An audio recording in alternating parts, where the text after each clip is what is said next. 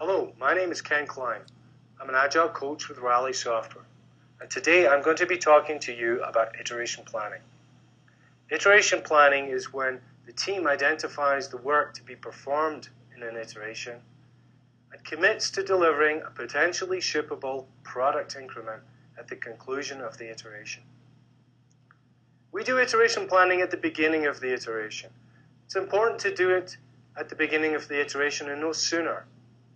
If we did it up front, then we'd be missing the opportunity to incorporate the learnings from the previous iteration into the current iteration.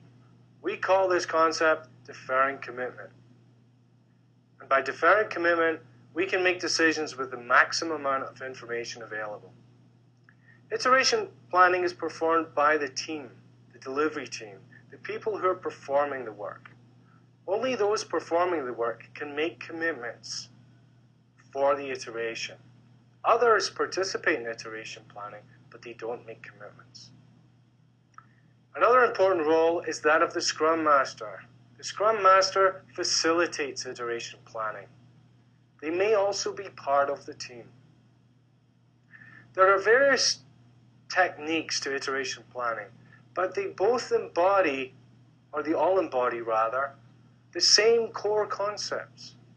First of all, iteration planning is collaborative, it's not directed.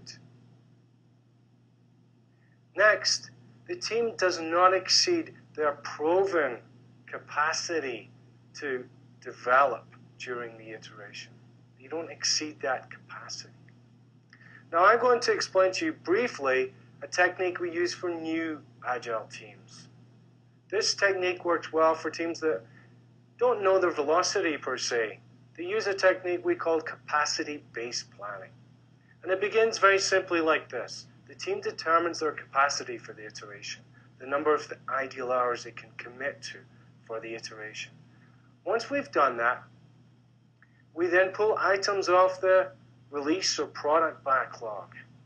We pull the highest priority items off first, and then we identify the work we need to do to complete those items. Once we've identified the work, members of the team sign themselves up for the work. We don't assign the work to them, they sign up for the work. Once they've signed up for the work, they provide an estimate of how long it's going to take them. If the team still has capacity to do more, we repeat and pull the next item off the product backlog or release backlog. As we go, committing to each product backlog item we pull off. Typically stories, but also defects. Once we've reached the capacity of the team, we stop. The team commits the iteration, and we're ready to begin. Thank you.